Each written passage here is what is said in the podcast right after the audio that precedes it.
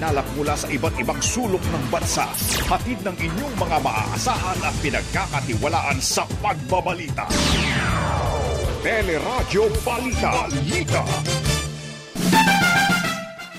Ordinansa para sa optional na paggamit ng face mask sa probinsya ng Cebu, aprobado na ng Provincial Board.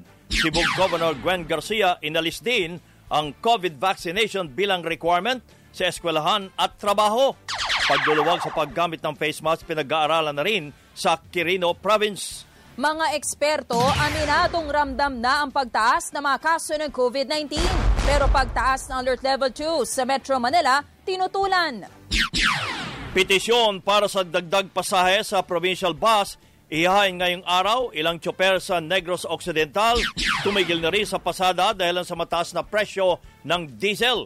Pagsuspindi sa excise tax kapag mataas ang presyo ng petrol sa world market, isusulong naman sa 19th Congress. Pangulong Rodrigo Duterte, iginiit na walang extrajudicial killings sa war on drugs. Pangulo, aminado namang hirap nang magbasa dahil sa kanyang edad.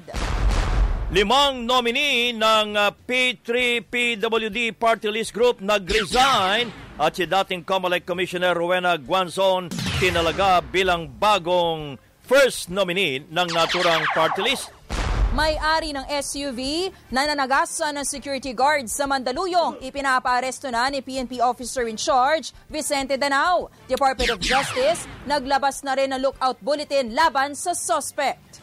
Dalawang suspect na dumukot sa dalawang Filipino-Chinese patay matapos manlaban sa mga pulis sa Rizal. At sa ating showbiz spotlight, TikTok video ni Maymay Entrata kasama ang boyfriend viral sa social media. Magandang umaga, bayan! Yan po ang ulo ng ating mga nagbabagang balita ngayong araw ng Merkules.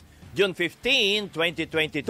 At kasama po natin tuwing umaga ang ating kabalitaan. Ako po si Joyce Balanso. Ako naman po ang inyong kabayan si Nolly Di Castro. Kami po ang magatid sa inyo ng ating mga nagbabagang balita.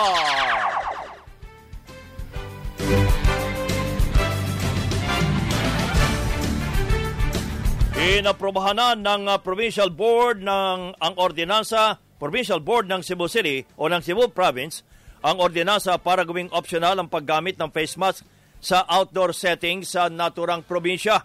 Maliban dito, naglabas din ng memorandum si Cebu Governor Gwendolyn Garcia na nag-uutos naman sa mga alkalde at rural health units na wag nang gawing requirement ang COVID vaccination lalo na sa mga eskwelahan, trabaho at transaksyon sa pamahalaan. Iginit ni Garcia na layunin nitong maalis ang diskriminasyon sa mga hindi bakunado Nauna nang sinabi ni Garcia sa teleradyo na hindi iligal ang hindi pagsusuot ng face mask sa probinsya. Antipur din anya ang pagpapataw ng multa sa mga mahuhuling walang suot na face mask.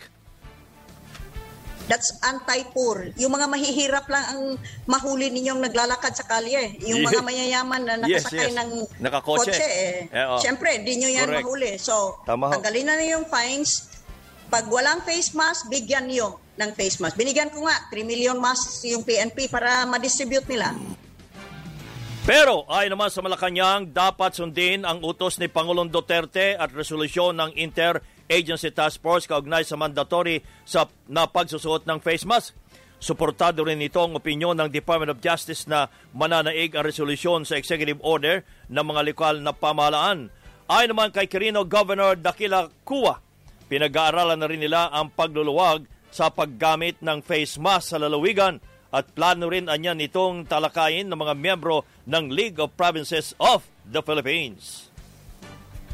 Kasi dadating at dadating ang panahon, nakikita po natin na ang uh, pandemya ay huhupa at uh, magiging isang lokal na matter na lang po.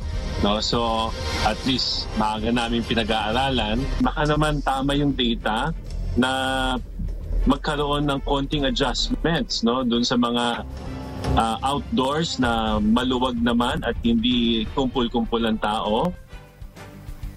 Samantala, tinanggal naman sa pwesto si Cebu Police Chief Colonel Engelbert Soriano para sa career advancement umano.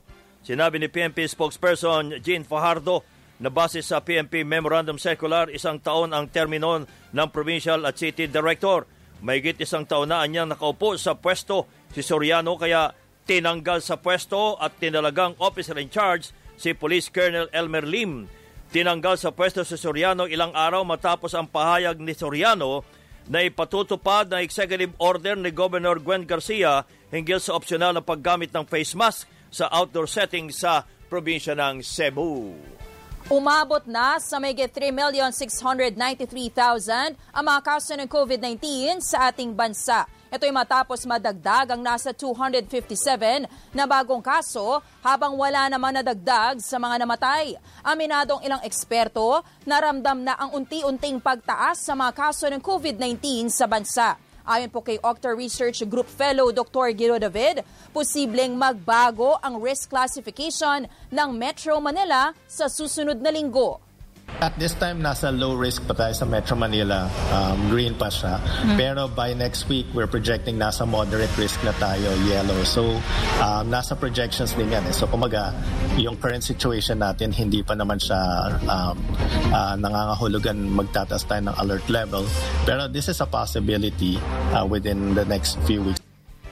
Pero iginiit ni infectious disease expert Dr. Ron Jean Solante na hindi pa kailangang itaas ang alert level 2 sa Metro Manila dahil hindi pa naman puno ang mga ospital. We want more mobility of people. We want economic stability. No, uh, lahat uh, importante at this point in time uh, on how we can cope up with the economic crunch. Uh, we, the healthcare workers, are also uh, in sympathy with that. We have to educate kung ito yung character ng mikrobyo ngayon, mild lang, but there are those risks for severe. Tutukan natin itong mga population na mag-severe. But if you are 30 years old, 25 years old, walang comorbidities, sipon-sipon lang ubo, isolate yourself and we have to teach them anong gagawin pag naka-isolate ka. Naniniwala naman si Albay Congressman Joey Salceda na dapat nang buwagin ang alert level system kaugnay ng COVID-19. Nagdudulot lang anya ito ng gutom, kawalan ng trabaho at pagtigil ng ekonomiya. Ilang kaso yan? 1,200 cases, biglang tatambling ka na, gagawin mo alert 2. Hmm. Alam mo, pag ginawa nila alert 2 niya, 640,000 families in Metro Manila will go hungry. And I can prove that to them. O sige, ikakamatay, ano ikakamatay mo? Yung 1,240 na COVID na ang hospitalization rate mo wala pang 5%. So kaya naman palang ano yun, i-prevent yung deaths o yung mamatay ka dahil sa hunger.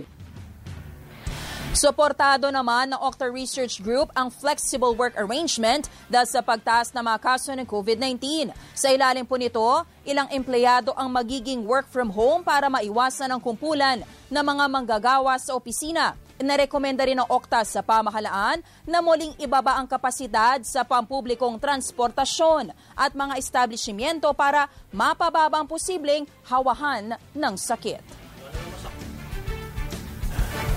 Samantala, hindi pa rin hanggang ngayon nababayaran ng Department of Health ang benepisyo at allowance ng mga healthcare workers ng Lung Center of the Philippines.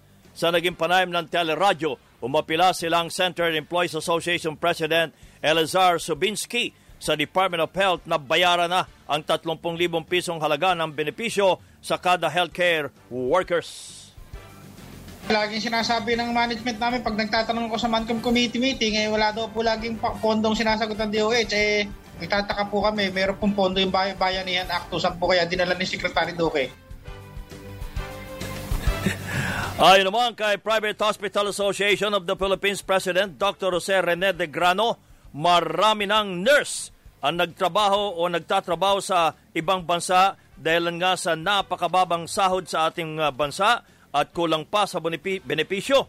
Sa ngayon, napupuno na muli ang mga ospital dahil o uh, unti-unti na uling uh, napupuno ang mga ospital dahil sa dagdag ng mga non-COVID na patients hinihintay po nila yung mga benefits nila, yung one COVID allowance na supposedly ano uh, na-release na yan ng uh, ah, DBM. Ay oh. nagtataka po kami hanggang ngayon di pa nare-receive ng mga different hospitals. Napakalaking uh, porsyento po, uh, siguro mahigit uh, sa 50% ang ano ang medyo uh, umalis na uh, doon sa mga wow. different hospitals. Kaya yun po ang nagiging limitasyon namin ngayon sa pag-admit namin ng mga pasyente. Si uh, Philippine uh, Private Hospital Association of the Philippines Incorporated President Jose Rene de Grano. Sa ibang mga balita naman, nakatakdang ihain ngayong araw ang petisyon para sa dagdag pasahe sa mga provincial buses. Sa panayam ng teleradyo, sinabi ni nagkakaisang samahan ng nangangasiwa ng panalawigang bus, Executive Director Alex Yage, na nasa 30 hanggang 50 sentimo kada kilometro ang hihilingin po nilang dagdag pasahe sa LTFRB. Isinasa pinalpaan niya ang eksaktong halaga ng petisyon dahil isasama pa sa kwenta ang panibagong pagtaas sa presyo ng mga produktong petrolyo. 2018 nang huling aprubahan ang dagdag pasahe sa mga provincial buses. Doble na ang halaga ng diesel kumpara nung uh, nabigyan kami ng fare increase. Kailangan namin mag-survive kaya mapipilitan kaming mag-file ng uh, fare increase petition para ma-recover lang namin yung halaga ng uh, dagdag presyo ng diesel at saka yung sweldo ng tao. Muli namang hiniling ni Piston President Modi Floranda ang pagsususpende sa excise tax sa petrolyo. Marami na anyang jeepney drivers at operators ang napilitang tumigil sa pasada dahil sa mataas na presyo ng diesel. Ayon pa kay Floranda, pinag-aaralan na rin nilang kung hihirit pa ng panibagong dagdag pasahe. Sa ngayon po, talagang hindi natin maiwasan yung ibang mga operator ay uh, hindi rin nila talaga pinabibiyahin ng kanilang mga jeep dahil sa usapin nga na yung usapin ng maintenance, mataas ang presyo ng uh, mga pyesa at uh, nagsasuffer din kasi wala din may uwi yung mga kanilang mga driver. Kaya uh, uh, gusto rin at hindi naman nila gustuhin na talagang uh, humipahinto. Eh. Talaga napipilitan silang, uh, uh, napipilitan silang huminto. Yan po si Piston President Modi Floranda. Labing lima at kalahating minuto na lamang bago magikawalo ng umaga, nagpapaga pa rin ang mga balita sa pagbabalik ng Teleradyo Balita.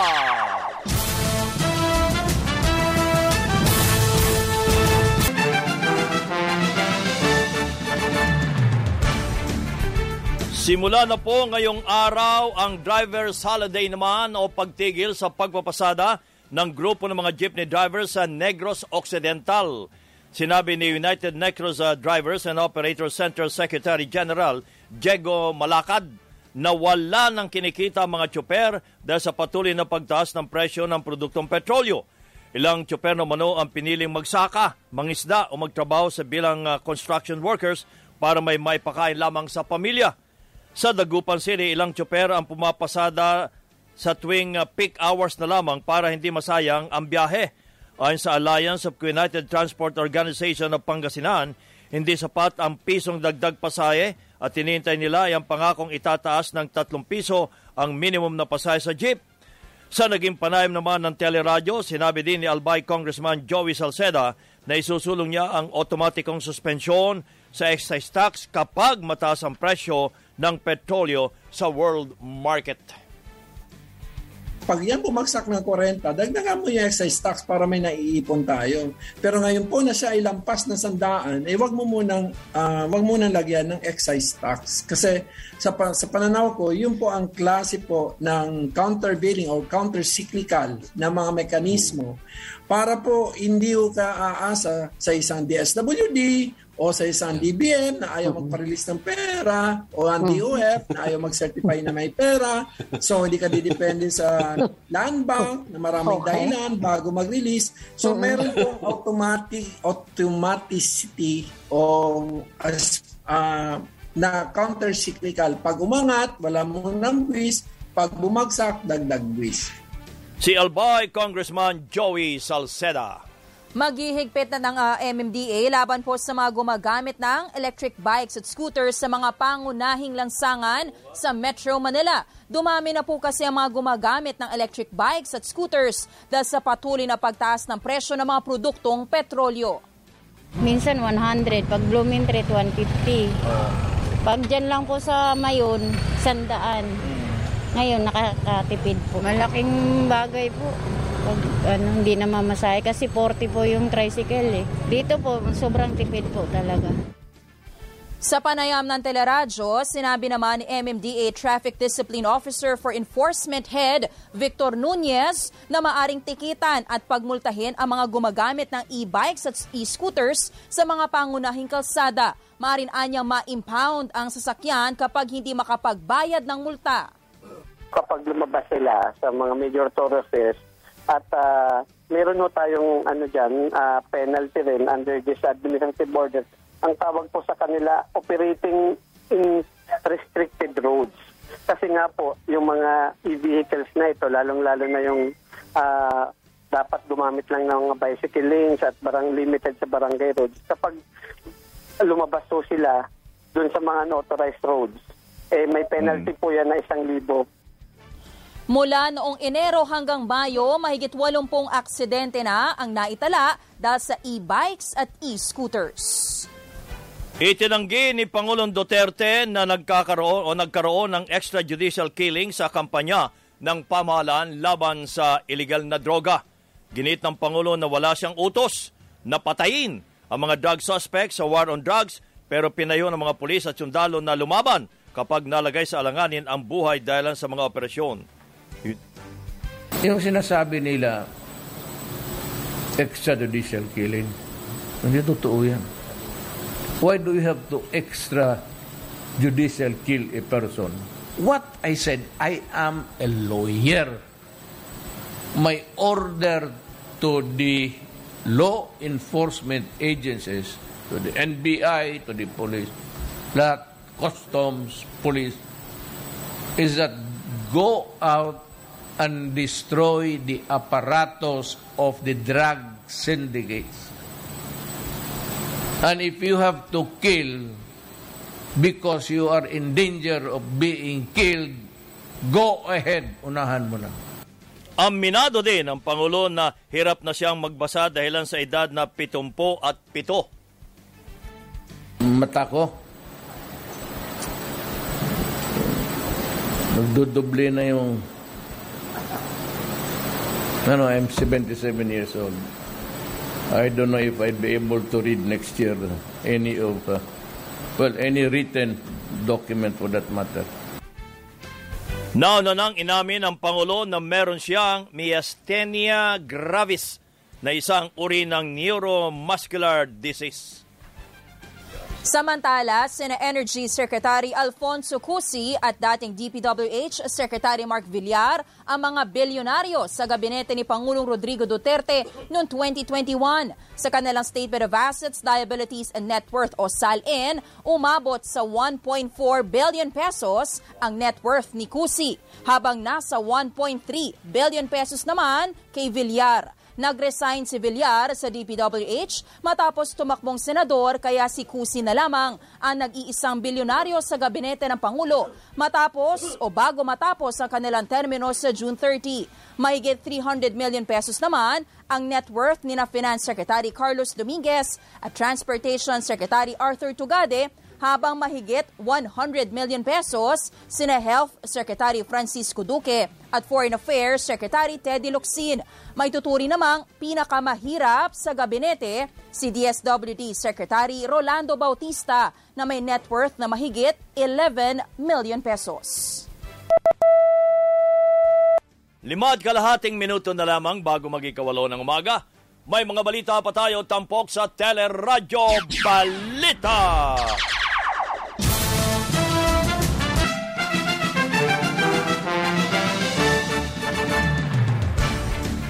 Iniimbestigahan na ng Commission on Human Rights ang pagkakaresto sa siyam na po at isang magsasakang estudyante at land reform advocates sa Concepcion, Tarlac.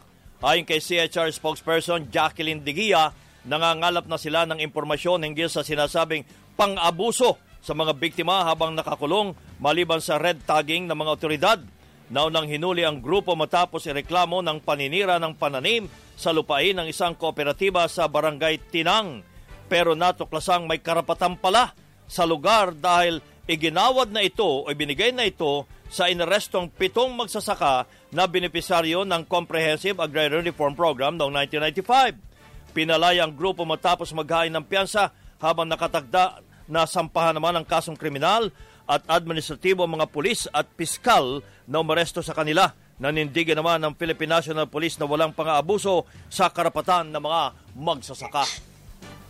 Iginiit na Department of Justice na dapat pa rin ituloy ang paglilitis kay Senator Leila de Lima sa kabila ng pagbawi ng testimonya ng ilang testigo na nag-uugnay sa senadora sa kalakalan ng ilegal na droga sa New Bilibid Prison. Sinabi po ni Justice Secretary Minardo Guevara na base sa naging abiso sa panel of prosecutors, may dahilan para ituloy ang kaso laban kay Dilima. Wala anyang epekto ang pagbawi ng testimonya hanggat hindi na isasalang sa cross-examination sa korte ang mga testigo. Nauna nang binawi na na Joel Capones, dating Bureau of Corrections Officer in Charge, Rafael Ragos, at self-confessed drug lord na si Kerwin Espinosa ang kanilang mga testimonya na nagdiin sa senadora sa kalakalan ng iligal na droga.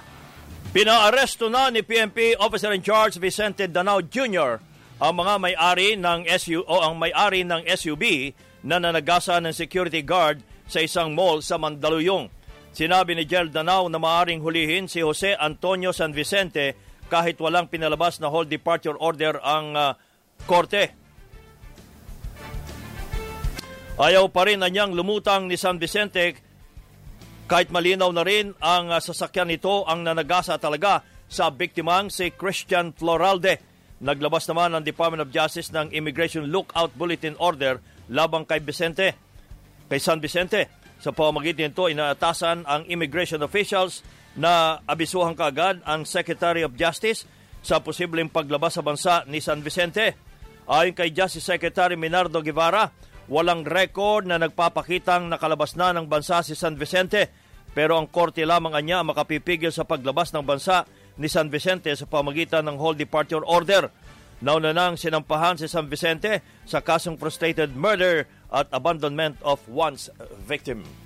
Iniimbestigahan na po na Department of Justice ang lalaking nag-viral matapos magpakilalang kawani ng NBI at bumunot pa ng baril sa nakaalitang motorista. Sinabi ni Justice Secretary Minardo Guevara na natukoy na ang lalaki sa video na nadiskubring hindi naman pala tauhan ng NBI. Bagamat hindi pinangalanan, pinadalhan na anya ng subpina ang sospek para humarap sa pagdinig sa June 17. Posibleng maharap ang sospek sa kasong paglabag sa Comelec gun ban, grave threat, illegal possession of firearms at usurpation of authority. Sa Rizal, dalawang kidnapper ang patay sa engkwentro sa Pililya. Nagsagawa ng operasyon ng mga pulis matapos manghingi ng isang daang milyong pisong ransom ang mga sospek sa pamilya ng dalawang Filipino-Chinese na dinukot sa Maynila. Nang palayay ng mga biktima, hinabol naman ng mga pulis ang getaway vehicle ng mga sospek na nauwi sa enkwentro.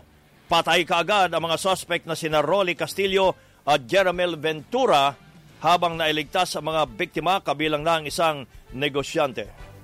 Samantala, sa Maynila, patay ang isang hold-upper matapos manlaban sa mga pulis sa Malate. Tinugis ang sospek matapos tangayin ang cellphone ng lalaking biktima. Naabutan siya sa kanto ng Taft Avenue pero imbis na sumuko ay nagpaputok ito ng baril.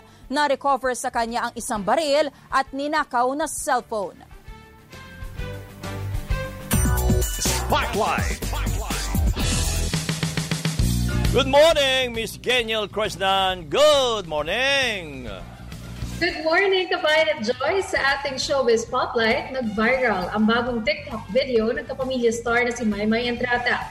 Ito ay matapos sumali si Maymay sa isang couples video challenge kasama ang non-showbiz boyfriend.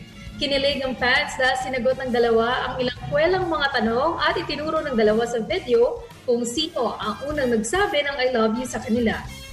This one's for couples, 14 questions. Who apologizes the first after a fight? Who's the funny one? Who's more romantic? Who's more patient?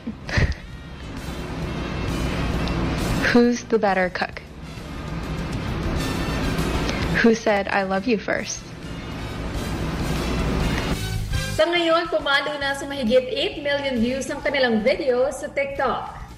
Para sa Showbiz Spotlight, ako si Gino Krishnan. Balik sa inyo, kabayan. Ganun? Marami pong salamat, Miss Geniel Krishnan. At yan ang kabuuan ng ating mga balita ay tinampok sa Teleradyo Balita. Hanggang bukas, mga kapamilya, ako po si Joyce Balancho. Ako naman po ang inyong kabayan si Nolly Di Castro. Kami po ay nagpapasalamat.